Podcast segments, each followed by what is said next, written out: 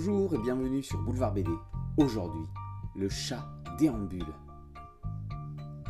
Jusqu'au 9 juin, 20 sculptures monumentales du chat sont exposées sur les Champs-Élysées. Après Botero en 1992, c'est au tour de Guy Luc d'envahir la plus belle avenue du monde.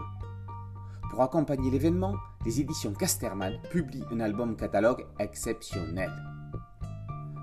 Avant qu'il y ait des statues, on se demande où pouvaient bien chier les pigeons. D'aussi loin qu'il se souvienne, Philippe Guéluc a toujours aimé la sculpture. Après la purée, la neige et la pâte à modeler, l'artiste coule des bronzes. En deux ans, accompagné par François Debouc et le maître fondeur Joe Van Geert, Guéluc a conçu et façonné ces 20 chats de 2 mètres pesant chacun une tonne. De l'idée de départ à la mise en socle, on suit la genèse de chacune des statues jusqu'à qu'elles soient ciselées et patinées. Casterman et Guiluc n'allaient pas s'en tenir à une simple exposition et un vulgaire livre.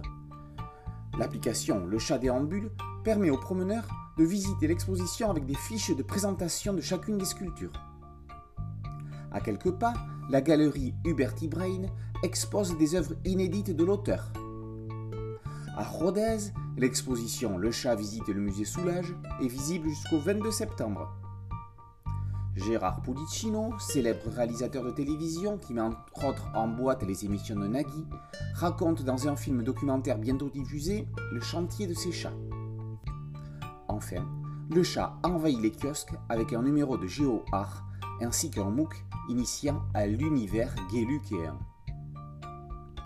Pendant ce temps, le futur musée du chat et du dessin d'humour à Bruxelles crée la polémique. Des opposants au projet ont lancé une pétition mettant en doute la validité artistique d'une telle démarche et réclament l'abandon du projet. Pourtant, Guéluc apporte une bonne partie de l'investissement.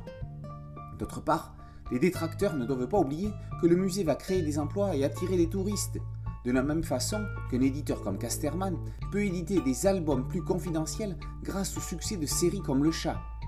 Le chat fait partie de la culture belge au même titre que Tintin.